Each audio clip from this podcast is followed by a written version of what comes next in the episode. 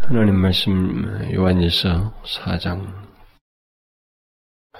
요한일서 4장 오늘은 그 4절부터 6절을 읽어, 읽도록 하겠습니다. 근데 본문이 4절부터 6절이지만 지난번 내용하고 좀 연결이 되어 있으니까 1절부터 6절까지 우리 한 절씩 교독을 하도록 합시다.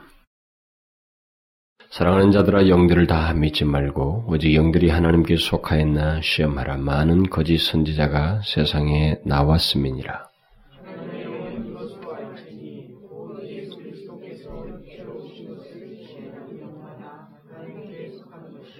예수를 시인하지 아니하는 영마다 하나님께 속한 것이 아니니 이것은 이것이 곧 적그리스도의 영이니라. 오리라 한 말을 너희가 들었거니와 이제 벌써 세상에 있느니라.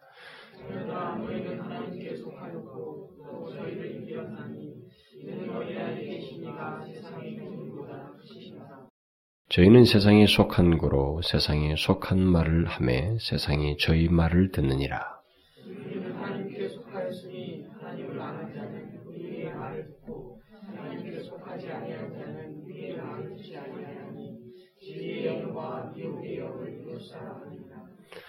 예, 다시 한번 오늘 본문을 읽으면 자녀들아 너희는 하나님께 속하였고 또 저희를 이겼나니 이는 너희 안에 계시니가 세상에 있는 이보다 크심이라.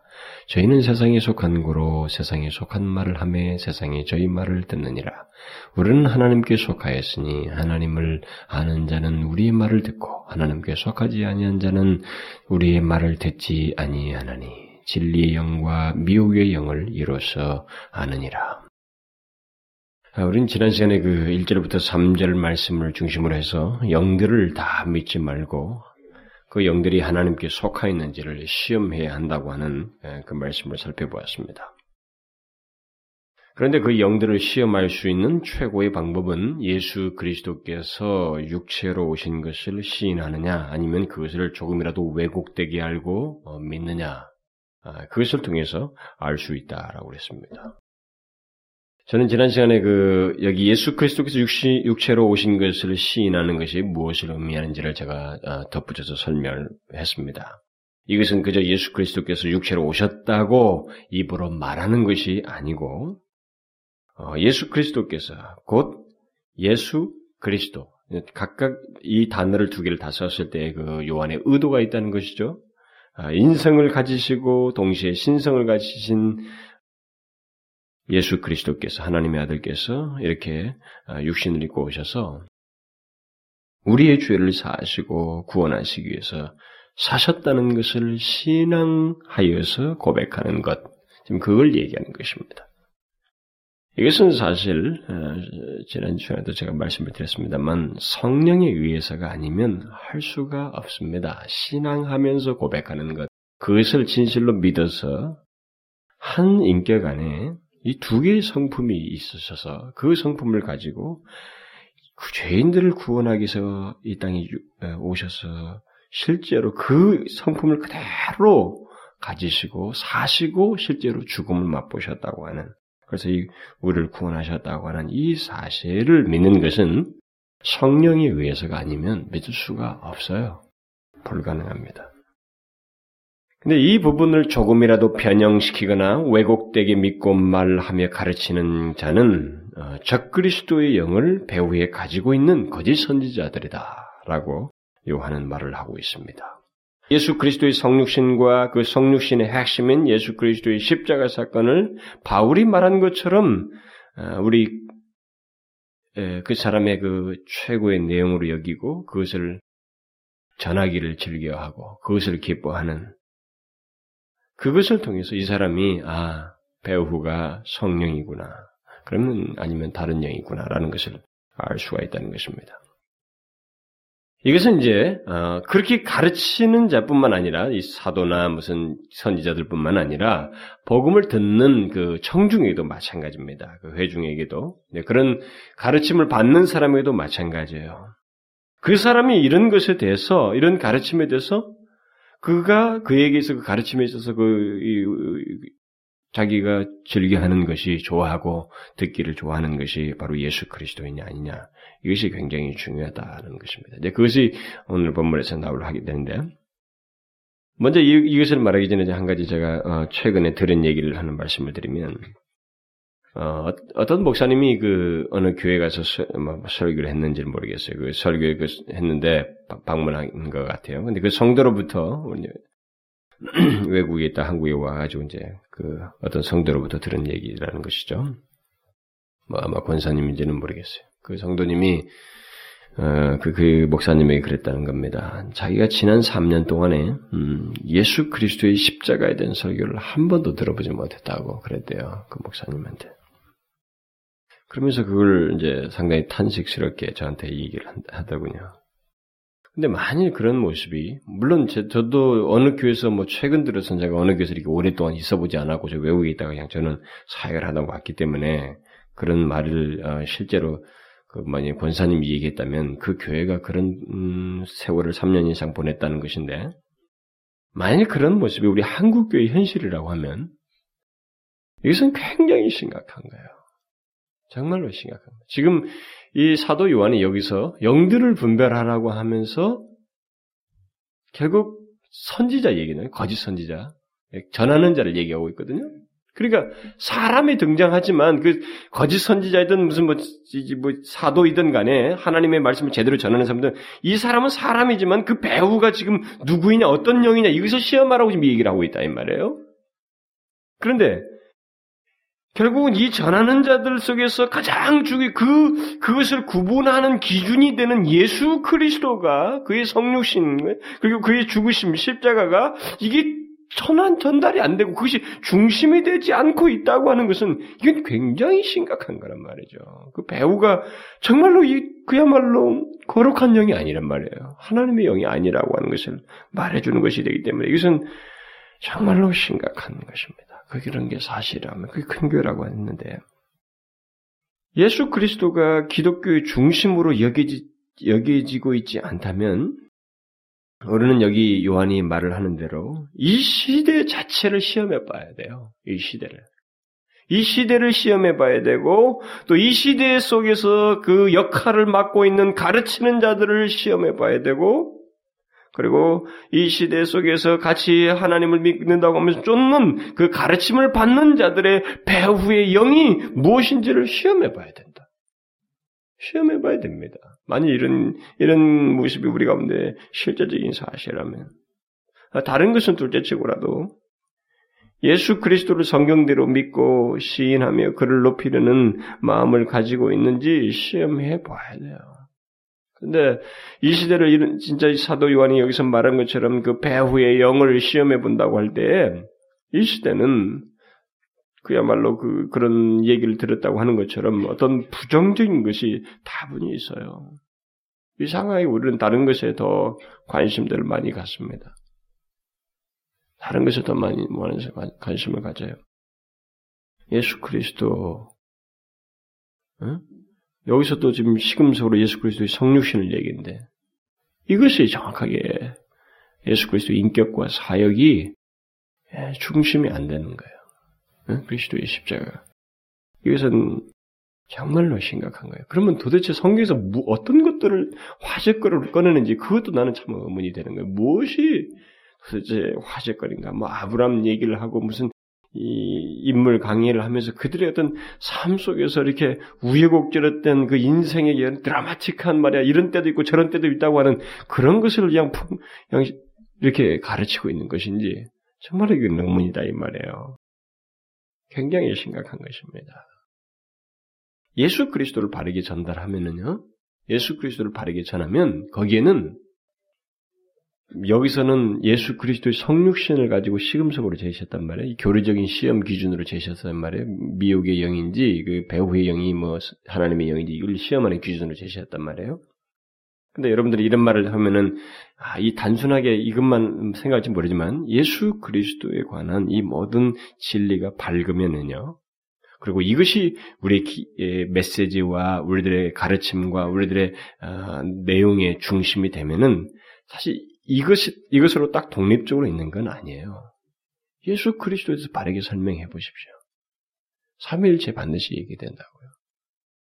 하나님 아버지의 사랑, 그분의 우리들을 향한 태도, 그리고 예수 그리스도의 사역 속에서 뭐가 있었어요? 그리고 십자가가 무엇입니까? 그 죄가 이 얘기 돼야 되는 거예요. 죄와 거룩과 다 이 얘기 돼야 된다고요. 그러니까 예수 그리스도를 제대로 전하지 않는 가운데서 죄와 거룩을 얘기하면은 예수 그리스도를 말하지 않는 가운데 십자가를 말하지 않는 가운데서 죄와 거룩을 말하면 이것은 굉장히 빗나가 버릴 수 있습니다. 윤리적으로 흘러버릴 수 있어요. 예수 그리스도의 십자가가 설명되지 않은 가운데 죄를 이야기한다면 이 죄는 도대체 어떻게 설명될 수 있겠어요? 이 사회 윤리적인 도덕적인 차원에서밖에 접근이 안 되는 것입니다. 그래서 이것은 굉장히 중요해요. 결국은 우리에게 있어서 거룩과 죄와 인간의 부패함과 구원에 대한 모든 내용을 하더라도 그 구심점에 결국 예수 그리스도가 계셔야 말합니다. 이것을 시작으로 해서 다 확산되어야만 한다는 거죠. 성경 전체를 보십시오. 그 구심점에 계속 예수 그리스도가 계시는 거예요.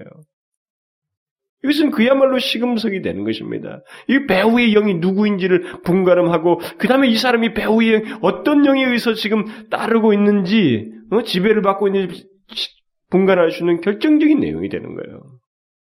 그래서 저는 사실 우리 교회에서도 뭐 어디에서도 마찬가지로 제가 죄, 죄에 대해서 어떤 사람 죄에 대해서 제가 설교를 많이 한다고 생각하는 천만의 말씀이에요. 제가 죄에 대해서 어떤 걸 설명해도 저는 예수 그리스도와 무관하게 전한 적이 없어요, 거의. 십자가와 관련돼 있을 것이고, 만약에 십자가를 언급 안 했어도 하나님의 자녀라면, 그리스도인이라면 이런 말을 썼을 것입니다. 그럼 그리스도인이란 말을 썼을 때는 저는 거기에 다분히 하나님의 예수 그리스도의 십자가로 말미암은 자녀라는 것을 제가 담고 말을 했을 거예요. 그러니까 나는 이 세상이 이 요한의 시각에서 보면 우리 시대를 한번 시험해 봐야 된다고 생각이 되는 거예요. 도대체 뭘 전한다는 것인가, 진짜. 십자가와 예수 그리스도를 제외시킨다면 죄를 이야기하고 뭘 얘기하고 뭘 얘기하고 이게 도대체 뭘 얘기할까? 어떻게 죄를 설명하고 어떻게 거룩을 얘기할까? 성화라는 것을 도대체 어떻게 설명할까? 나는 그게 도무지 답이 안 나온다고 생각이 돼요. 불가능하다고 믿습니다. 모든 것이 여기와 연관되어 있어요. 그래서 요한은 여러분들이 여기 뭐 육체로 오신 것, 성육신 오셨다 그러니까 하나님이시고 육체로 오시니까 육신을 입으시고 인성을 입으신 것 이런 사실이 단순하게만 조립적으로 설명할 생각할 이유가 없어요. 그것이 결국은 중심이 있어서 중심이 있어서 이것으로 인한 모든 내용들을 갖는 것입니다. 근데 그것을 통해서 우리가 영들을 분별할 수가 있다는 거죠.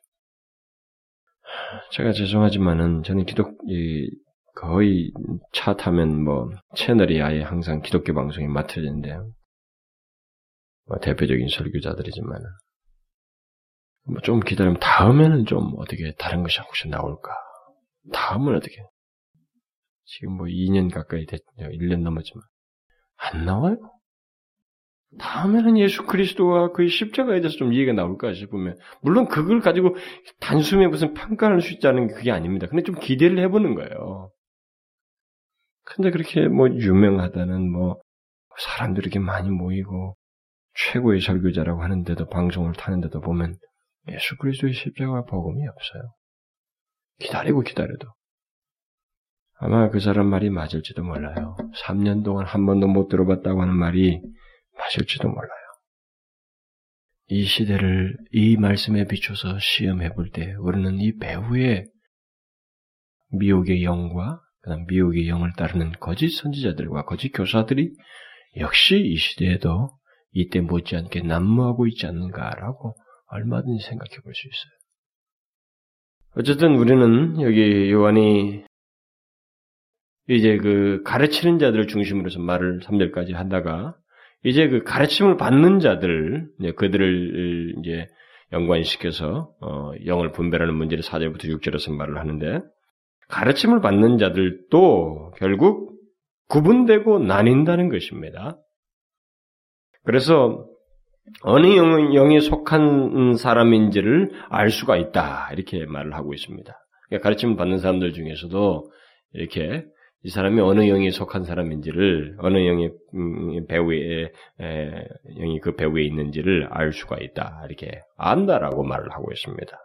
그렇기 때문에 어떻게 안다고 하는지 이것을 우리가 오늘 지난 시간은 거짓 선생님에 대해서 선지자에 대해서 주로 얘기를 했는데 이제는 듣는 자들에게 있어서 이런 것을 좀 이 말씀을 통해서 우리가 잘, 잘 배워놔야 될 겁니다. 요한은 오늘 본문에서 가르치는 자의 배후에 있는 영들도 시험에서 알게 된다고 했, 는데 이제 여기 와서는 가르침을 받는 자들도 어느 영을 따르고 있는지를 알 수 있다고 말하고 있습니다. 이것을 말하기 위해서 요한은 계속해서 어, 아주 어, 두 개의 인칭 대명사를 어, 강조적으로 써주고 있습니다. 너희와 저희라는 인칭 대명사를 대칭적으로 대조적으로 써주고 있어요. 강조해서 이것을 통해서 두 부류가 구분된다고 하는 것을 말해주고 있습니다. 자, 보십시오. 요한은 여기 4절부터 6절에서 너희라고 하는 사람들, 곧 예수 그리스도께서 육체로 오신 것을 시인하는 모든 사람, 그리스도인이겠죠. 이들과 저희라고 하는 사람들, 곧 예수 그리스도께서 육체로 오신 것을 왜곡하는 거짓 선지자들을 구분하여서 그들을 각각 어떻게 알 수 있는지를 말을 해주고 있습니다. 그러니까 이 두 그룹은 각각 특징이 있다라는 것입니다. 특징, 각각 분명한 특징들을 가지고 있다는 것입니다. 그렇기 때문에 알 수 있다는 거예요, 이제. 그 특징을 얘기해 주는 것입니다. 먼저 너희라고 하는 사람들, 곧 예수 그리스도께서 육체로 오신 것을 시인하는 사람들이고 하나님께 속한 자이며 일명 그리스도인이라고 하는 사람들의 특징이 무엇인가? 그것을 먼저 살펴보면 그리스도인들에 대해서 요한은 사절에서 자녀들아 너희는 하나님께 속하였고 또 저희를 이겼나니 이렇게 말하고 있습니다. 이게 특징이에요. 그리스도인들은 거짓 선지자들 또는 거짓 선생들을 이겼다고 말하고 있습니다. 그리스도인들은 결국 거짓 선지자들을 이깁니다. 이긴다는 거예요. 그게 그리스도인의 특징입니다. 만일 어떤 사람이 거짓 선지자들을 이기지 못한다면 그는 그가 스스로 그리스도인이 아니고 하나님께 속한 자가 아니라는 것을 증명하는 것이 됩니다. 여기 물론 여기 이겼다는 말은 거짓 선지자와 무슨 뭐 만화에서나 보는 것처럼 무슨 기싸움을 하는 게 그런 거 아닙니다. 어떤 뭐 또 어떤 논쟁을 하고 뭐 도덕적인 기준이나 다른 기준들을 가지고 대결해서 이겼다 이런 말이 아니에요. 이것은 분별하는 영적 지각을 통해서 이겼다는 것입니다. 그러니까 우리의 분별, 곧 이지를 통한 분별을 통해서 어, 그 거짓 선지자들을 이겼다는 것입니다. 거짓 교사들이 우리들을 속이려고 할 때 그리스도인들은 그들을 시험하여서 그들의 실체를 알고 거절함으로써 그들의 시도를 실패로 돌아가게 함으로 이긴다는 것입니다. 지금 그 얘기예요. 거짓 교사들은 미혹의 영을 가지고 그리스도인들을 속이려고 시도해 보지만 그리스도인들은 그들을 시험함으로써 그들의 문제가 무엇인지, 그들의 결점이 무엇인지, 그들에게서 뭐가 빗나가 있는지를 알고 물리침으로써 이긴다는 것입니다. 그러니까 이 분별, 결국 굳이 우리의 기관이 많은다면 어떤 이지적인 분별을 얘기한다고 말할 수가 있겠죠. 물론 미국의 영을 그 배후에 가진 거짓 교사들은 그리스도인들을 뭐 다양한 방법으로 어, 미혹을 할 것입니다. 때로는 친근감 있게 다가와서 유혹을 할 것이고, 때로는 아첨을 하듯이 또는 어, 몹시 사랑하는 것처럼 또는 때로는 막 그냥 찰떡같이 믿도록 그 거짓말을 어, 부, 어, 써서 속이려고 이제 얼마든지 하겠죠. 그런 것은 그런 그 이 거짓 교사의 미혹의 영을 따라 어, 그 나타나는 이 거짓 교사의 그 속이는 방법은 얼마든지 다양할 수가 있어요. 이미 성경이 광명의 전사로 그 사단을 그 묘사한 것처럼 그가 누군가를 통해서 우리에게 나타날 때는 어? 그야말로 가장 믿을 만한 사람, 그리고 너무나도 성경적이고 외형상으로 그냥 우리가 쉽게 공감할 수 있는 그런 익숙한 내용들을 가지고 우리에게 접근할 수 있는 것입니다. 어떤 식의 방법이든 그에게는 어, 다 써서라도 속이려고 할 것입니다. 그러나 어쨌든 그런 방법이 아무리 가지고 와도 결국 하나님께 속한 사람들은 그 실체를, 그 거짓 선생을, 거짓 선자를 시험하여서 물리친다는 것입니다. 물리침으로 그들의 모든 시도를 실패로 돌아가게 하고 결국은 이긴다는 것입니다. 이게 그리스도인의 특징이라는 거예요. 언젠가도 제가 여러분들에게 말씀을 드렸잖아요. 교회를 다니는 어떤 사람이, 그것도 제법 오래 다닌 사람이 한 여호와 증인의 집에 어, 뭐 초대를 받았는지 어쨌든 그 집에 가, 갔다 오고 나서는 아 참으로 그 여호와 증인이들 그들을 또 참 친절하고 사랑이 많더라고 그러면서 그들에 비해서 우리들은 뭐 사랑이 없다고 이렇게 뭐 탄식스럽게 얘기를 하더라고요 저한테요. 근데 여러분 이게 그 우리가 순진한 거예요 바보 같은 것이라고요. 여러분, 이 미혹의 영을 따라서 움직이는 거짓 선생들은 그들이 취하는 어떤 태도든 이 태도는 100% 거짓이에요. 다 조작입니다. 왜냐하면 그 나름대로 어떤 종교성을 가지고 뭐 의도를 발휘하던 그 의도 자체가 하나님의 시야에서 이것은 속임이고 더러움이에요. 거짓입니다. 기독교는 사랑이 없는데 그들은 사랑이 있다고 이게 말하는 것은 객관성이 없는 잘못 보고 외형 껍데기만 보고 속아서 하는 소리입니다. 왜냐하면 그들은 그것을 이루기 위해서 자기의 그 뜻을 이루기 위해서 사람을 속이고 그것을 미혹시키기 위해서 아첨한 아첨의 방법이든 무슨 뭐 어? 일시적인 봉사와 막 사랑을 쏟는 어떤 작업이든 무엇이든지 할 수 있는 사람들이거든요. 무엇이든지 할 수 있는 사람들이에요. 그들은 우리를 믿도록 하기 위해서 거짓말을 완전히 뭐 얼마든지 조작해서 할 수 있는 사람들입니다. 그들 자체가 그 교리 자체가 다 거짓인데 무슨 계시를 받았다고 황금판이 어떻고 어떻고 이게 다 거짓인데 출발부터가 다 거짓인데 다 속임입니다. 그들은 다 미혹의 영이 사로잡힌 거짓 교사들이기 때문에 그들은 무엇이든지 할 수 있어요. 속이기 위해서. 그것이 우리가 알아야 됩니다. 그런 속임에 하나님께 속하 그런 속임에 하나님에 속하지 않은 자들은 넘어간다는 것입니다. 그러나 하나님께 속한 자들, 곧 그리스도인들은 그들을 시험하여서 그들의 결정적인 오류를 알고 물리침으로써 이긴다라는 것입니다. 이것이 그리스도인의 특징입니다. 거짓 교사에게 넘어가는 자들 또 어, 미혹의 영의 배우를 가진 거짓 교사를 이기지 못하고 그들을 따르는 자들은 그가 아무리 그 동안에 그 교회를 오래 다녔어도 그 넘어갔다는 사실로 인해서 자신은 하나님께 속하지 않은 자라는 것을 스스로 증명하는 것입니다. 제가 언젠가도 이런 얘기를 한번 했어요. 그동안에 이 사람이 아무리 교회에서 무슨 뭐 집사 장로를 맡았다 할지라도 결국 그가 거짓 교사에게 넘어가서 미혹의 미혹의 영의 그 배후에 있는 그 영을 따라서 결국은 등을 지게 되면 거기에 빠지게 되면 그 사람은 그리스도인이 아니라고 하는 것을 스스로 증명하는 것이고 그동안도 그가 그리스도인이 아니었다고 하는 것을 사실 밝히는 것입니다. 이미 앞에서 우리가 2장에서 말할 때 말했잖아요. 2장 19절에서 그 요한 당시에 교회를 떠난 사람들 얘기했잖아요. 이들이 다 그것을 통해서 자신들의 실체를 드러냈다는 것이죠. 그들의 떠남을 통해서 자신들이 누구인지를 하나님께 속하지 않았다고 해서 증명했다라고 말을 했단 말이에요. 그러니까 그게 맞는 말이에요.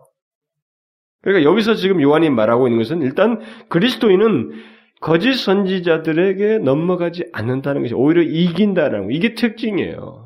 이 넘어가면 그 사람은 그리스도인이 아니라고 하는 것을 밝힌다라는 것입니다. 오히려 이기는 자들이에요. 우리는 오늘 본문에서 그 말하는 이겼다는 말은 어, 이 말을 오해해서는 안 됩니다. 물론 어떻게 이겼냐는 뒤에서 얘기하겠습니다만 어, 여기 이겼다는 말을 우리가 오해해서는 안 돼요. 성경에서 말하는 이김 또는 뭐 승리 이런 것들은 어, 몸으로 싸워서 이기는 게 아닙니다. 육신적인 재능을 가지고 이기는 것을 말하지 않습니다. 성경에서 말하는 이김은 어, 마치 예수 그리스도께서 십자가를 지심으로써 이기는 것과 똑같은 거예요. 주님은 인간들에게 정복당하는 것 같았지만 결국 이기셨어요. 육신적으로 전혀 저항하지 않았습니다. 사람들이 그를 죽이는데도 죽임을 당하셨어요. 그러나 그것이 패배가 아니고 오히려 이기였습니다. 십자가에서 다 이루었다라고 말씀하셨어요. 무엇이 승리라는 거예요? 성경에서 말하는 이김은 육신적인 이김이 아니고 나에게 행해지고 가해지는 모든 것, 그것이 유혹이든 핍박이든 고통스럽게 하는 것이든 그것의 배경을 알고 그것을 분별하여서 거기에 굴복하지 않고 신앙을 지키는 것, 다시 말하면 끝까지 하나님이 기뻐하시는 것을 따르는 것이 바로 이기는 것이라는 성경의 정의예요. 그러니까 여러분 성경에서 이겼다라고 하는 것을 오해해서는 안 됩니다. 이 세상의 시각에서 보면 패배한다는 말을 쓸 수가 있을 거예요. 굴욕을 당하기만 하지 거기에 참아내는 인내하는 이런 모습은 이 세상에서는 바보 같고 패배하는 것으로 보일 수 있습니다. 그러나 그것은 사탄의 논지에 따라서 움직이는 거거든요. 이 세상은 때리는 것이 이기는 것이다. 상대를 짓밟는 것이 이기는 것이라고 하는 이 세상에 만연해 있는 마귀적인 논리에 모든 사람이 지배받아, 지배받고 있습니다. 그러나 성경은 하나님의 계시는 본래 하나님께서 주의 백성들에게서 하나님 원래 인간을 처음에 두시고 하셨던 그 이김의 그 원칙은 그렇지 않아요. 그거 정반대입니다. 이 세상은 우리 예수 믿는 사람들 다 그렇잖아요. 우리는 그런 그 세상에 이런 논지가 무슨 어디로부터 온지도 알지 못하고 그냥 그 논지에 따라서 이렇게 지배를 받습니다만 이것은 사단의 논지인 것입니다. 그것은 마귀적인 논리지 진리가 아닙니다. 만일 핍박이 승리라고 한다면 1세기 당시에 네로 황제가 이겼을 것입니다. 그러나 그는 그리스도인들을 짓밟지 못했어요. 승리하지 못했습니다. 그리스도인들은 더 왕성하게 되고 그들의 신앙은 더 견고하게 되었습니다. 그 당시 그리스도인들은 불에 타 죽고 사자밥이 되는 그 주, 되어서 죽어가는 그런 어, 현실임에도 불구하고 비록 육신은 적그리스도 영의 지배를 받는 자에 의해서 농락당하고 있었지만 그들은 그것을 알았습니다. 이 배우를 알았어요.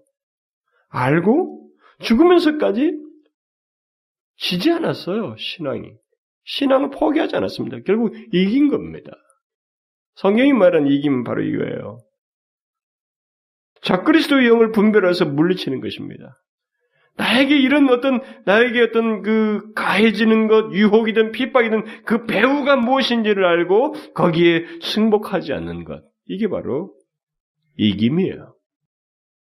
여러분이 알다시피 사도 요한의 제자인 그 폴리갑이라고 하는 사람이 불태워 죽임을 당하기 전에 적그리스도의 영이 예, 그를 유혹하는 예, 유혹을 하잖아요. 결국 네가 그리스도를 부인하면서 살려주겠다고 그랬잖아요. 근데 그가 어떻게 됐습니까? 이 배, 이 제안의 배후가 무엇인지를 알고 아첨과 그 거짓말을 그는 거절한 것입니다. 그리고 끝까지 이 온 우주에 유일하게 선하시고 오르신 하나님, 그분의 판단을 따름으로써 이겼어요. 신앙을 지킨 것입니다. 성경에서 말한 이김은 바로 이것입니다. 그리스도인들은 바로 그런 분별을 통해서 이기는 자라는 것입니다. 어떤 사람들은 만일 여기서 이긴다는 말이 지적인 분별을 함으로써 이기는 것이라면 이것은 좀 쉬운 거 아닐까요? 그런 분별은 누구나 할 수 있지 않겠습니까? 라고 이렇게 말할지 모르겠어요. 그건 아무나 할 수 있는 거 아닐까요? 이렇게 말할지 모르겠습니다.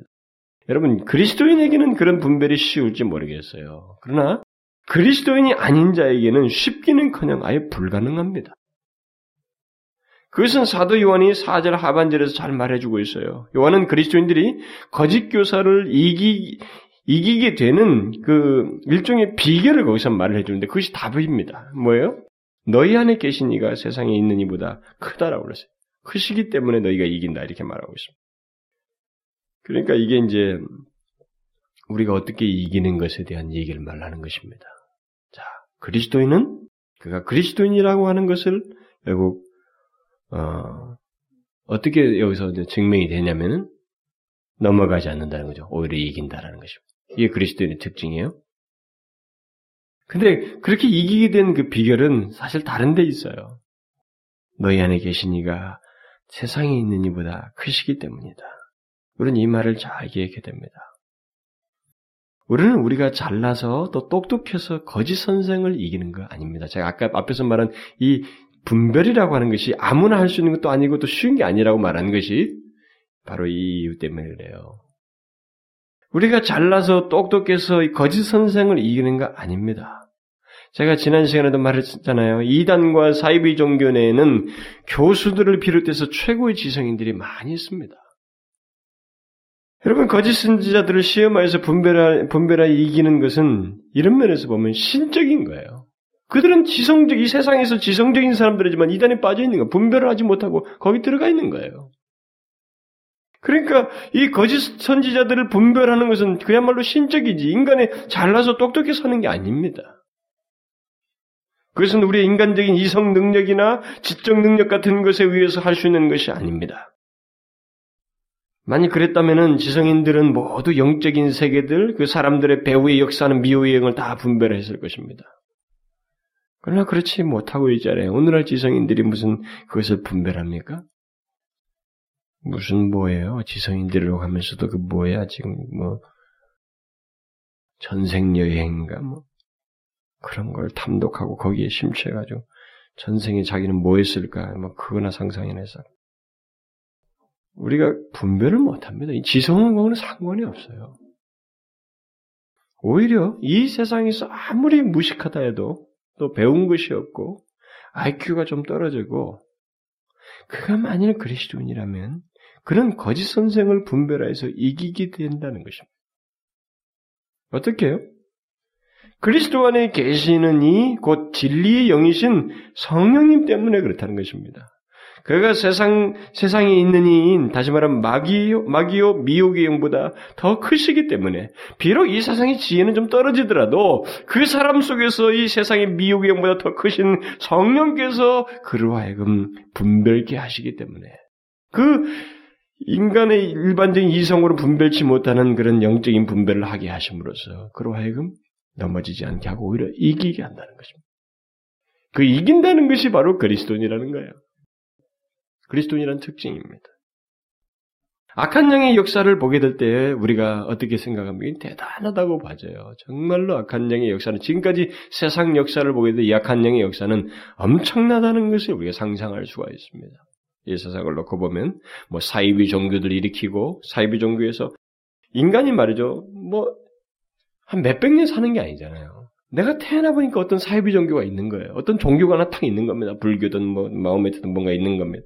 그난 태어나니까 이게 옳다고 생각 거기 쏙 들어가서 살아버린 거예요. 그러니까 인간이 중간에 태어나서 그 안에서 어떤 분별도 못하고 그냥 확 흡수돼서 그 사이비 종교든 이단 종교든 뭐 이런 종교에 들어갔다가 거기서 운명합버리게 만드는 거예요.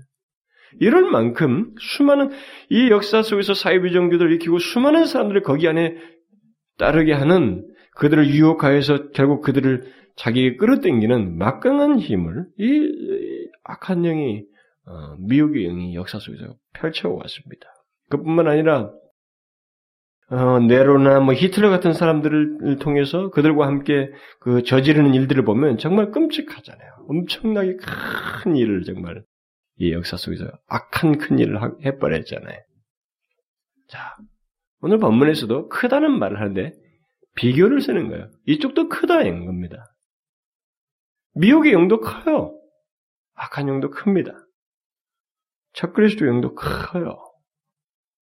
그야말로 그가 하는 일들 눈으로 딱 볼 때는 이것은 두렵기까지 할 정도로 엄청나게 커 보여요.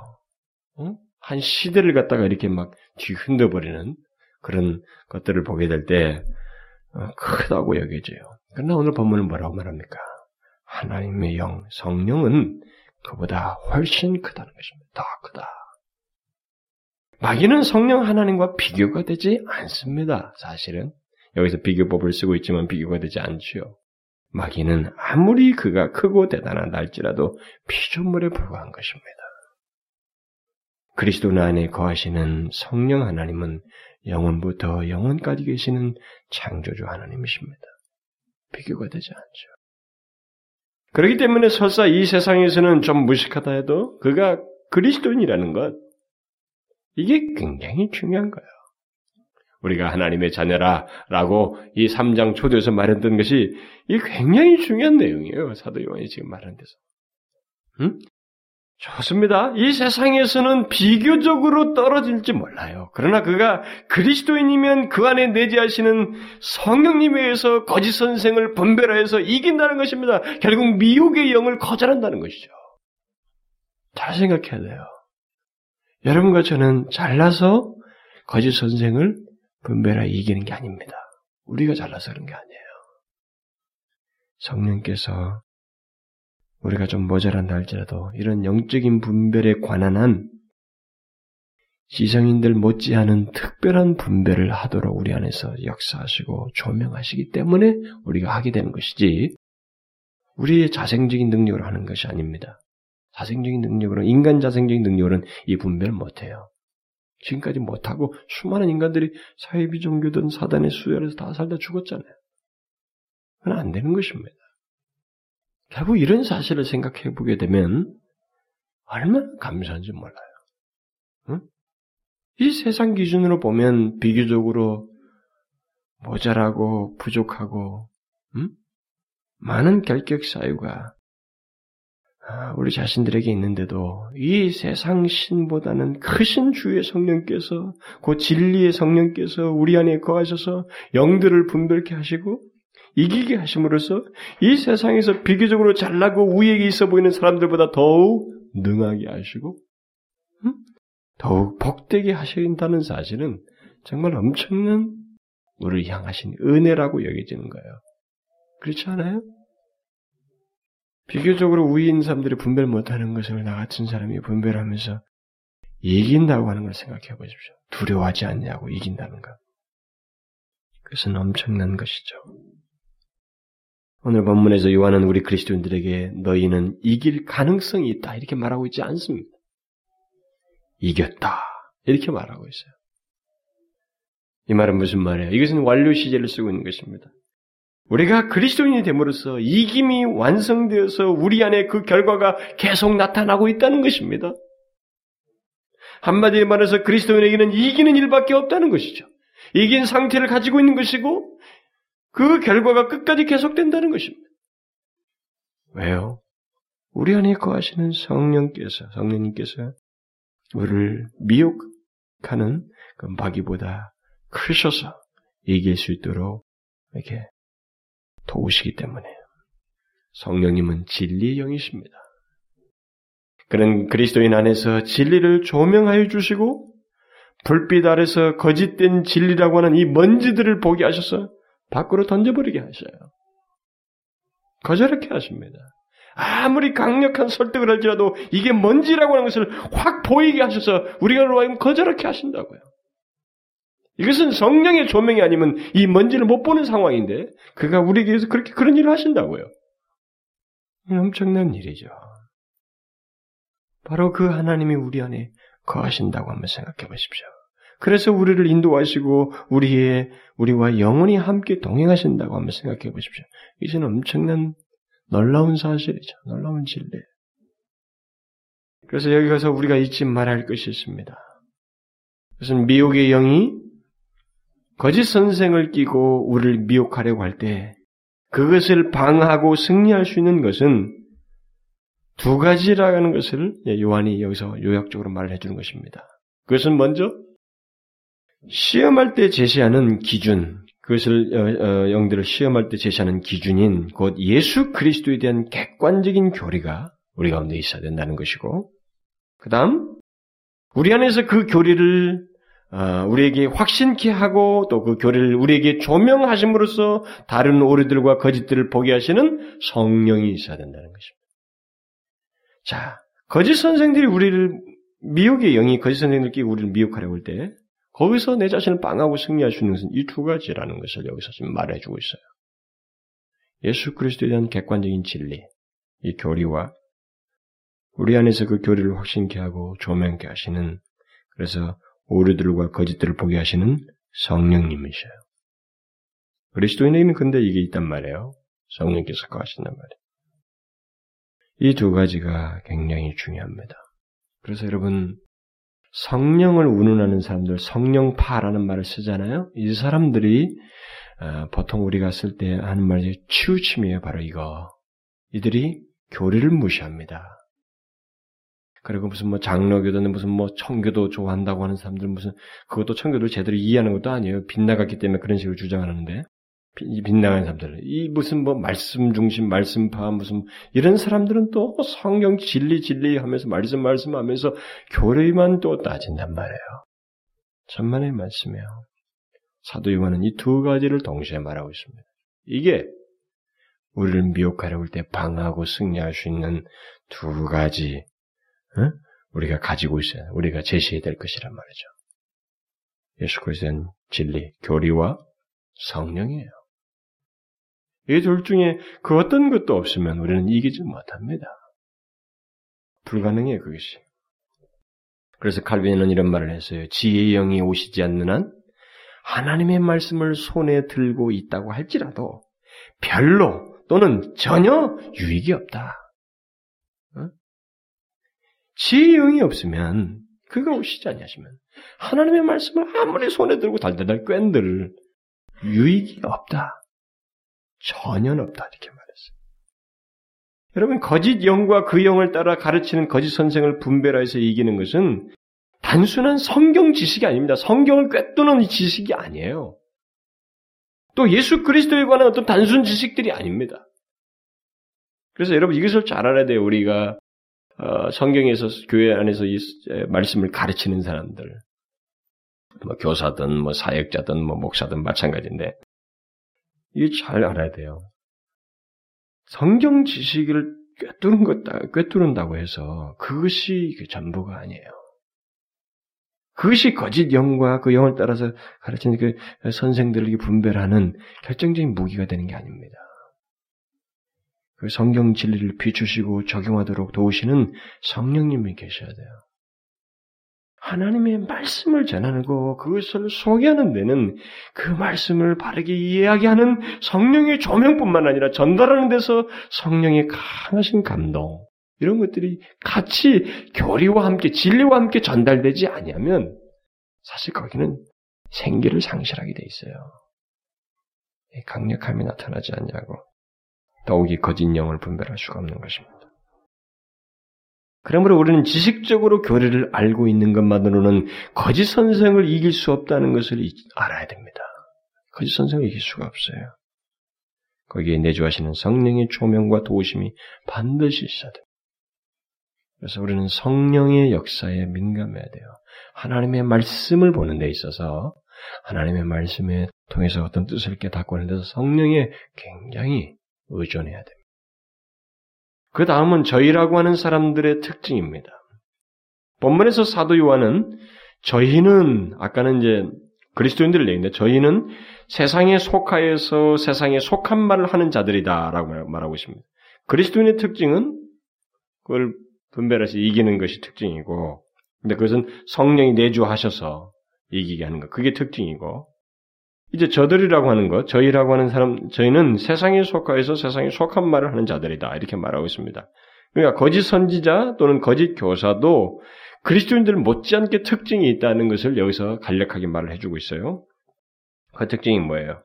그들이 아무리 겉모양이 뭐 사도들과 그리스도인들과 비슷하게 보이고 또 기독교적인 것들로 자신들을 치장을 하고 뭐 그들에게서 나오는 것이 복음 이게 뭐 유사한 어떤 복음의 향내를 나는 것 같고 이렇게 해도 결국은 자기들의 실체를 드러난다는 거죠. 그 안에서 결국 뭐가 나오느냐? 세상에 속하여서 세상에 속하는 말을 결국은 만물 이게 붙여서 나온다는 거예요. 이게 아주 중요해요. 제가 이 구절만 가지고 따로 설교하고 싶었어요. 근데 내가 너무 이렇게 또 문맥을 이렇게 깨트릴까봐, 음, 제가 좀 그냥 뛰어넘는 간단하게 좀 처리를 했는데, 이들이 거짓 교사나 이 거짓 선지자들, 이들의 특징은 뭐 아무리 겉모양 비슷해 보일지 모르지만 그들에게서 나오는 것은 진정한 복음이 될 수가 없어요. 유사한 복음이고 뭐 다른 복음이라고 성경이 말한 것처럼 그렇지 그런 치장된 복음이지 진짜 복음이 될 수가 없어요. 그 속에 그들 속에 왜 그러냐면 그들 속에 세상에 속한 말로 무엇인가 이 복음을 치장하고 있기 때문에 그렇습니다. 아무리 유사하게 해도 그들은 결국 세상의 철학과 세상의 가치관과 세상 논리들로 치장하여서 그 기독교적인 것들을 말을 한다는 것입니다. 세상에 속하여서 세상에 속한 말을 한다는 사실을 이런 이제 그 이것이 바로 거짓 선생들의 특징이라고 하는 것을 우리가 잘 알아야 됩니다. 물론 복음을 얘기하고 예수 그리스도 이 사람들 초기 영주자들도 예수 그리스도를 얘기한 사람들 아니에요? 다 이 얘기하더라도 그 예수 그리스도를 얘기하는 데서 그들은 세상에 속하여서 세상에 속한 말로 했다는 것입니다. 그래서 그들이 실체가 드러난 거예요. 결국 이것은 그들이 소속이 어디이고 그들의 바탕이 무엇이며 그들 속에서 흘러나오는 내용이 무엇인지를 딱 우리에게 밝혀주는 것입니다. 아무리 기독교적이고 당시 영지주자들처럼 예수 그리스도에서 많은 말을 해도 그들은 자신의 소식, 소, 소속을 드러내는데 그것은 여기 이미 1절부터 3절에서 말한 대로 예수 그리스도를 세상에 속한 사상과 철학으로 이해하고 설명하려고 한다는 것입니다. 예수 그리스도를 그럴듯하게 우리에게 설득력 있게 설명을 하지만 그 사상의 배격이 세상 철학이라는 거예요. 세상에 속한 말로 한다는 것입니다. 결국 이런 사실을 통해서 우리가 기억할 것은 하나님의 말씀을 세상 철학에 의해서 설명하거나 세상에 속한 말로서 하는 것은 거짓 교사들의 아주 중요한 특징이라는 것입니다. 제가 이, 이, 이, 이 이런 사실을 이렇게 설교 준비하면서 이게 묵상하는 중에 저는 좀 조심스럽긴 하지만 수만 가지 생각이 떠올라요. 우리들의 지난날의 세대, 그리고 우리들의 세대가 이렇게 이런 사실과 좀 조명돼서 볼 때 많은 생각이 떠올라요. 한 주석가가 이런 말을 했어요. 거짓 선자들은 당시 사회에 지배하던 견해인 세속 철학에 세속 철학에다가 복음을 일치시키고자 하였고 그 과정에서 복음의 참 본질을 박탈하였다. 이와 같은 재서술, 다시 말하면 그런 식으로 이렇게 어, 본질을 꺾어가면서 참 복음의 본질을 꺾어가면서 세상적으로 이렇게 일치시켜서 짬뽕을 만든 건 말이죠. 이런 식의 이론과 주장은 세상과 우호적인 관계를 갖지만 기독교의 가장 크게 적대적인 세속의 모습을 그랬어요. 이 말은 뭐예요? 기독교의 가장 적대적인 세속의 모습이 기독교도 기독교라고 하는 테두리 안에 얼마든지 있을 수 있는데 그것이 어떤 식으로 나타나느냐? 복음을 세상 철학과 이렇게 섞어서 내놓는 모습으로 나타난다 이 말이에요. 세상에 속한 말과 복음을 이렇게 섞어서 내놓는 모습으로 나타난다. 그런데 그게 기독교의 가장 큰 해악스럽고 안 좋은 세속성이다. 이렇게 말했어요. 자, 이런 것을 생각해 보면 기독교 내에 그런 것이 있을 수 있잖아요. 이 세상에 세상을 지배하는 가치관과 세상 철학에다가 복음을 적당히 배합하여서 감미롭게 전하는 것은 얼마든지 있을 수 있지 않겠어요? 또 있어 왔고 얼마든지 있을 수 있죠. 나는 이 시대에 얼마든지 있을 수 있다고 봐져요. 근데 그런 것이 바로 거짓 선지자의 전형적인 가르침이라는 것입니다. 우리는 이런 가르침을 시험에서 분별해야 된다는 거죠. 그 배후의 영이 무엇인지를 시험해야 된다는 거예요. 여러분들이 이런 그 요한이 이런 참 너무나도 실제적인 진리를 우리에게 말해준 것에서 우리는 바르게 이렇게 시험해 봐야 돼. 우리 시대도. 지금은 조금 나을지 모르겠어요. 앞으로 한 10년, 15년, 아마 10년에서 20년 상간, 우리 한국 교회는 이 요한의 4장 1절부터 6절 말씀을 가장 이렇게 위에다 놓고 이것을 적용해야 할 현실이 올지도 몰라요. 저는 그렇게 믿습니다.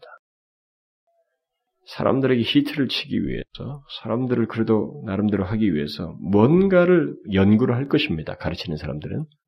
이 연구를 하는 가운데서 성령을 빼놓고 시작할 때 이 사람이 무엇은 실수를 하느냐면, 자꾸 이렇게 세상에 속한 말을 찾아요. 그러니까 세상의 가치관, 세상의 철학, 뭐 세상의 사상, 그들에게 공감하고 그들에게 유행하는 것들, 이런 것들을 가지고 이렇게 하려고 한다고요.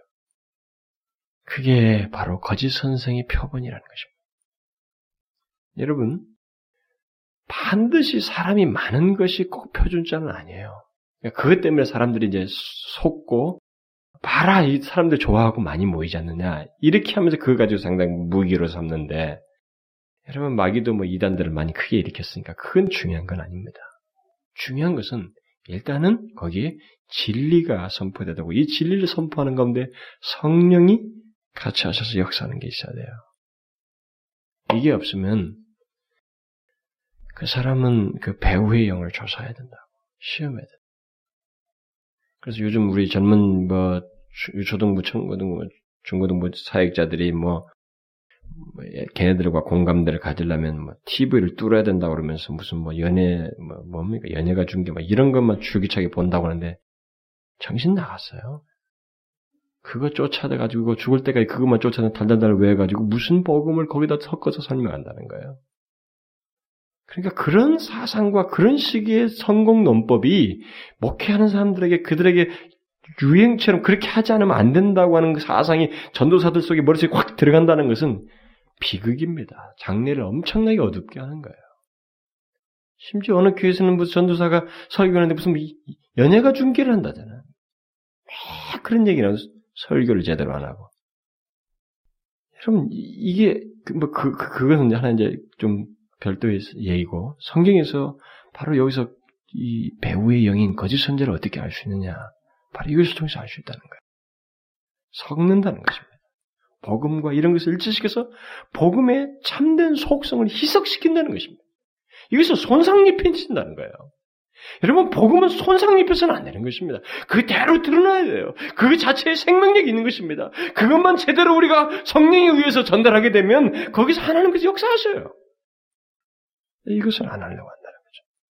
가시적으로 눈에 보이는 어떤 역사와 증거를 보려고 사람들이 애를 쓴다는 것입니다. 그런데 재밌는 것은 오늘 본문에 이제 오늘 이 시대를 반영하게 하는 아주 어, 살펴보게 하는 중요한 사실이 기록되어 있어요. 왜냐하면 더욱 놀라운 사실이죠. 세상에 속한 말로 기독교를 설명하고 예수 그리스도를 설명하는 것을 듣는 사람들이 있다는 것입니다. 듣고자 하는 사람들이 있다는 거예요. 그건 뭐라고 그랬어요? 세상이 저희 말을 듣느니라. 어? 세상에 속한 말을 하는데 그들이 그것을 듣는다는 것입니다. 그런데 그런 사람들 통칭적으로 무엇이라고 말하는가? 세상이라고 말하고 있습니다. 세상. 아, 보십시오. 거짓 선지자들, 곧 예수 그리스도께서 육체로 오심을 왜곡시키는 자들을 요한은 세상에 속하였다. 이렇게 말했습니다. 그리고 그들은 세상에 속한 말로, 뭐 세상의 철학이든 사상이든 이런 것들로 그 모든 것을 가르친다고 그랬어요. 그런데 바로 그런 자들의 말을 듣는 사람들이 있는데 그들을 통칭하여서 세상이다. 이렇게 말하고 있습니다. 그러니까 하나님께 속하지 않은 모든 사람들은 다 세상에 속한 말로 가르치는 것을 듣는다라는 것입니다. 이 세상, 이 세상에 속한 사람들, 결국 하나님께 속하지 않은 사람들, 이 모든 사람들은 세상에 속한 말을 듣고자 한다는 것입니다. 그것을 좋아한다라는 것입니다. 이 세상에서 아무리 기독교적인 것으로 자신을 치장하고 그것을 가르치고 또 그런 것을 듣는 사람, 그런 것들을 듣는 사람들은 결국은 한결같이 세상에 속한 사람이라는 거죠. 하나님과 상관이 없는 세상에 속한 사람들이다. 결국 세상이다. 이렇게 말하는 것입니다. 그들은 세상신의 조종을 받고 있고 세상에 속한 말을 하고 있으며 또 그런 것들을 듣기를 좋아하는 자들이다. 그래서 유유상종인 거예요. 여러분 여기 지금 이 흐름이 있잖아요. 세상 신인 미혹의 영, 적 그리스도 영. 그, 그 영이 거짓 선지자를 통해서 그것을 세상에 속한 말을 하죠. 계속 세상 신이요, 세상에 속한 말, 그리고 그 말을 듣고 좋아하는 세상, 하나님께 속하지 않은 모든 사람, 이게 한 라인에 있어요, 결국. 근데 이 그룹도 하나님 믿는 사람들 못지않게 강력합니다. 그거밖에 몰라요. 여러분, 세상은 하나님의 복음에 참된 복음을 듣지 않습니다. 좋아하지 않아요. 자기들도 칼라가 분명해요, 아주. 좋아하지 않습니다. 세상은 하나님의 참된 복음을 좋아하지 않아요. 듣지 못합니다, 또.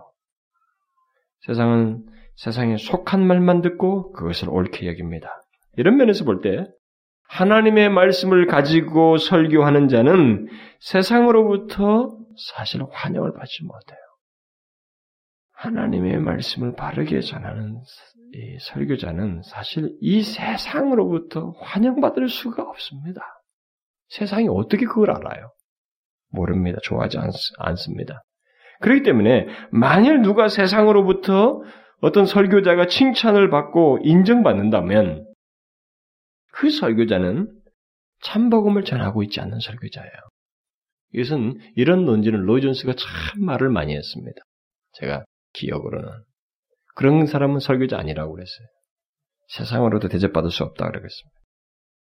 안 되죠. 그리스도인이 참된 진리를 설교하는 자를 어떻게 세상이 좋아하겠어요? 자기하고 정반대 칼라인데 어떻게 좋아요? 안 좋아합니다. 여기서도 말하잖아요. 그들은 그걸 좋아하는 게 아니라 세상에 속한 말을 좋아한다는 것입니다.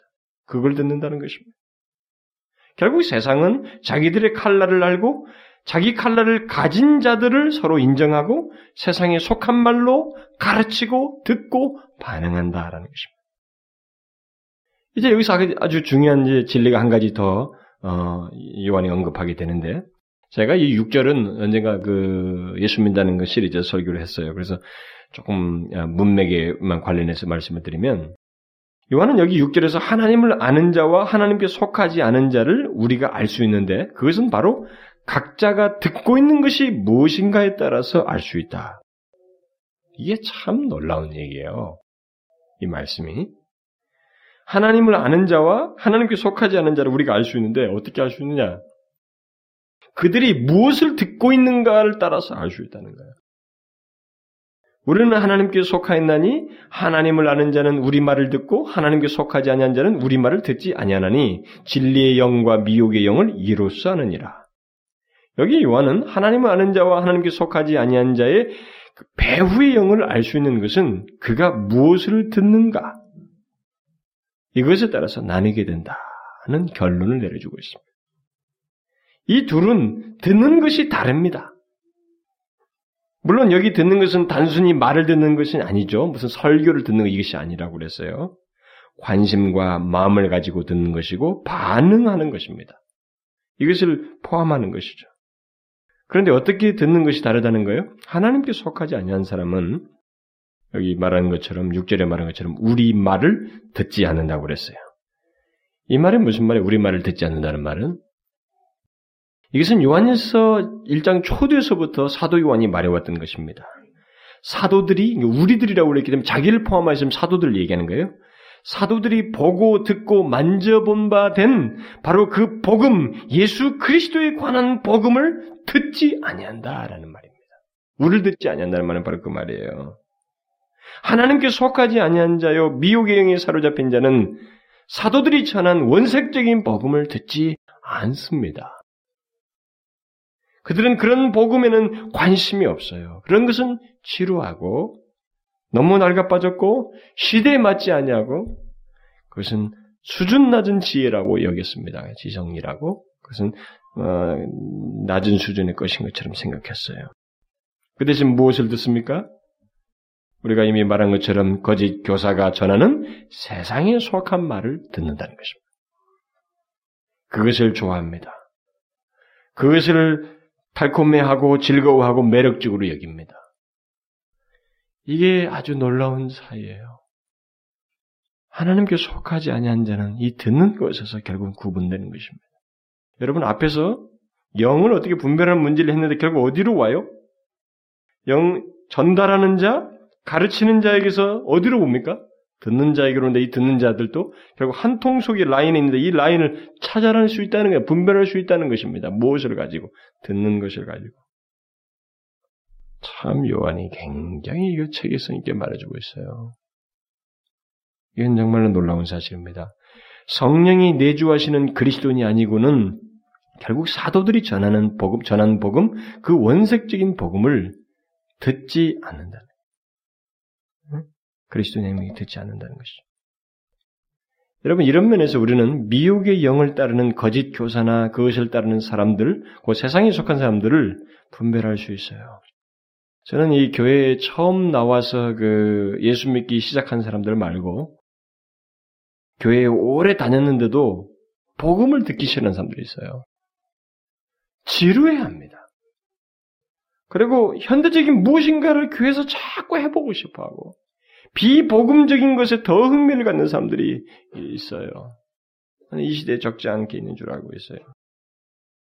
그것은 진리 영에 따른 태도가 아닙니다. 그런 모습과 상태는 미혹의 영을 배우야 하고 있는 것입니다. 이것은 재미난 얘기예요. 너무나 놀라운 아주 좀 결정적인 진리를 지금 여기 사도 요한이 말해주고 있습니다. 사람들이 복음을 싫어한다. 반면에 하나님을 아는 자인 곧 그리스도인들은 어떤 것을 듣는다는 거예요? 사도들이 전한 복음, 그것을 그대로 듣고 믿는다는 겁니다. 그 원색적인 복음을 듣는다는 거죠. 예수 그리스도로 말미암은 구원의 그 생생한 얘기를 그들이 말해준 대로 그대로 믿는다는 것입니다. 그러므로 사도들이 전한 복음, 곧 예수 그리스도에 관한 교례를 받아들이냐, 받아들이지 않고 거절하느냐는 것은 그 배우가 진리의 영이냐, 미혹의 영이냐는 것을 분별케 하는 아주 중요한 시금석이라는 것입니다. 하나님의 백성을 규정하는 것은 하나님의 말씀을 듣고 반응하고 관련되어 있다. 여러분, 하나님의 백성과 하나님의 말씀을 따로 뗄 수가 없어요. 이것은 분리시킬 수가 없어요. 여러분, 예수님께서도 자기 자신의 그 자기의 양은 자신의 목소리를 듣는다고 하잖아요. 하나님께서 여기 요한 요한도 그 똑같은 얘기를 하는 겁니다. 하나님께 속한 자는 하나님의 말씀을 듣는다. 그래서 그리스도인은 그 복음을 들으려고 합니다. 하나님의 말씀을 들으려고 그래요. 하나님의 말씀을 듣고 거기에 반응하려고 합니다. 무엇을 듣는가에 따라서 이 사람이 배우의 영이 누구이냐라는 것을 알 수 있다. 결국은 이 요한일서를 통해서 요한이 우리에게 계속 제시해 주는 건 뭐냐면 사람은 구분된다는 것입니다. 아무리 복음을 운운하고 예수를 말을 해도 나뉜다라는 그들은 각각의 본성을 가지고 있고 각각의 특색을 가지고 있다는 것입니다. 교회를 몇 년 다녔냐라고 하는 이런 허울 가지고 우리 이길 게 아니라는 것입니다. 실제 모습이 있다는 거죠. 그래서 어떤 사람의 배우가 진리의 영인지 미혹의 영인지를 우리가 알 수 있다. 요한은 그것을 아주 분명하게 얘기해 주는 거예요. 뭐 가능성을 말하는 게 알 수 있다. 안다. 어떻게 하는가? 어떤 사람이 듣는 메시지가 무엇인가? 그가 하나님의 말씀을 듣는가? 아니면 세상에 속한 말을 듣는가? 그것을 통해서 그 사람이 배우가 어떤 영인지를 알 수가 있다. 또, 그 사람이 하나님의 말씀 곧 사도의 전한 복음에 대해서 마음과 태도와 반응이 어떠한가? 그것을 기꺼이 듣기를 원하는가? 사모하는가? 아니면 듣지 않으려고 하는가? 이것을 통해서 그 배우의 영이 무엇인지를 알 수 있다. 결국 여기서 사도 요한은 진리 영인가 미혹의 영인가 하나님께 속한 자인가 세상에 속한 자인가 참된 선지자인가 사도인가 아니면 거짓 선지자인가 그리스도인인가 아니면 거짓된 사람들인가 넌 크리스천인가 이런 분별을 위해서 영들을 예수 그리스도의 복음으로 시험해야 된다. 시험하게 되면 이것은 구분된다. 하, 너무나도 분명한 진리를 6절까지 말해주고 있어요. 여러분, 우리 시대는요, 이 명령을 따라서 우리에게 전하는 어떤 사람이 특정인이 아니라 그 특정인 배우의 영이 무엇인지를 알아야 돼요. 분별해야 됩니다.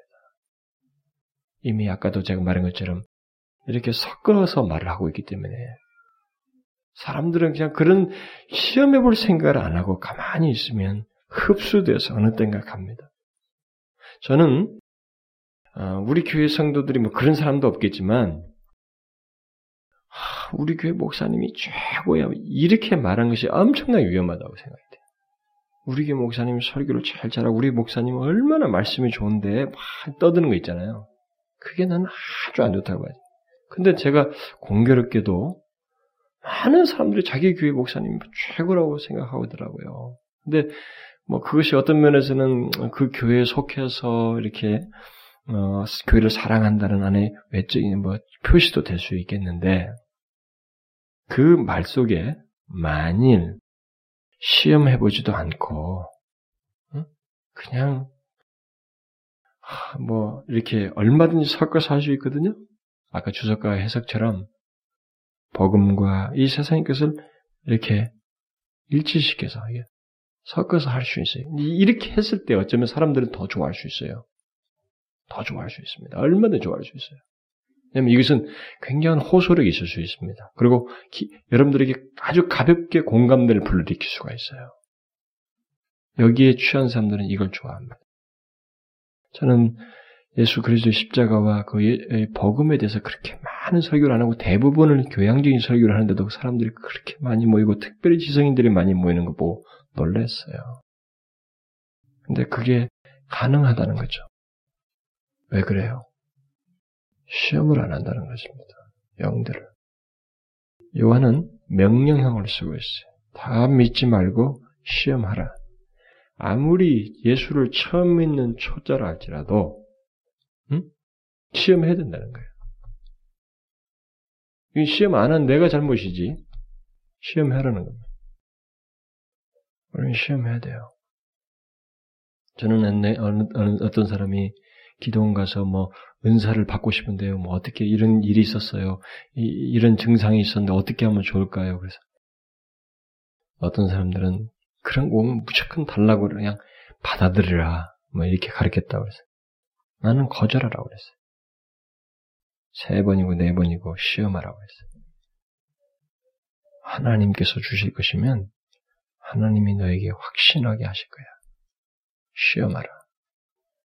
그리고 하나님은 너에게 주실 은사를 주신 하나님은 조금도 흠이 없다. 그러니 네가 몇 번이라도 시험을 해서 완전한 하나님의 것을 얻고자 해라. 저는 그렇게 말했어요. 여러분 잘 아십시오. 시험해야 돼요.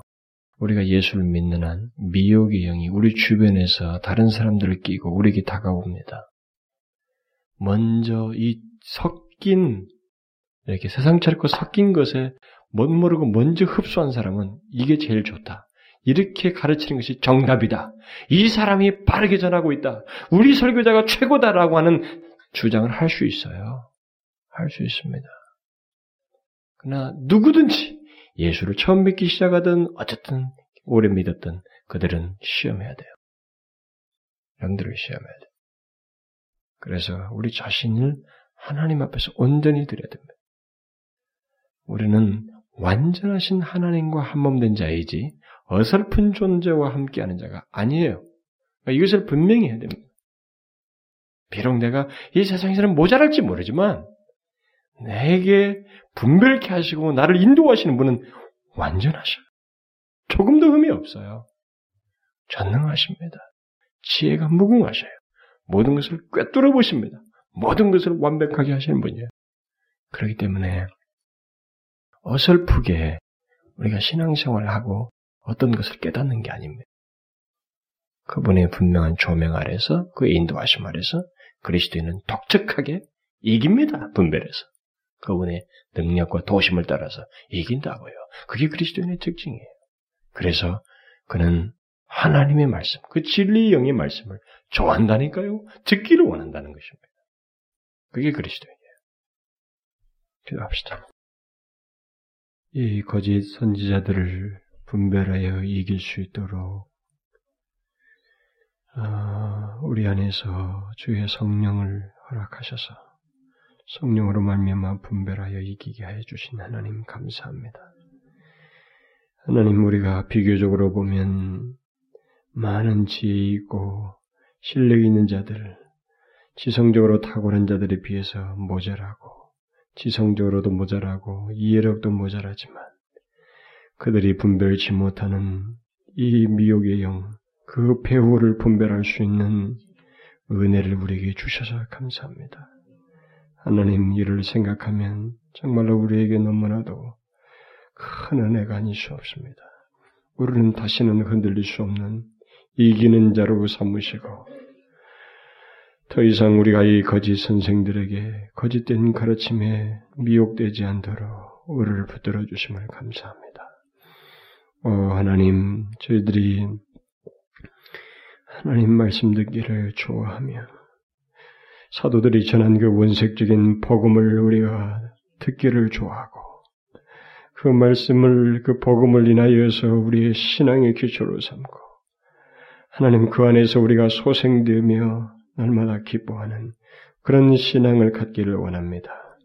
하나님 아버지 우리가 어리석게도 이 세상의 유해, 유행과 복음을 희석시키는 이 세상 풍조에 우리가 놀아나지 않게 하시고 거기에 미혹되지 않게 해주시고 사도들이 전한 그 순수한 복음대로 우리를 위해서 하나님의 아들께서 육신을 입고 오셔서 십자가에 죽으시고 실제로 그 고통을 당하신 그 원색적인 복음을 듣고 그것을 의지하여 살아가는 저희들 되게 하여 주옵소서. 예수 그리스도의 이름으로 기도하옵나이다. 아멘.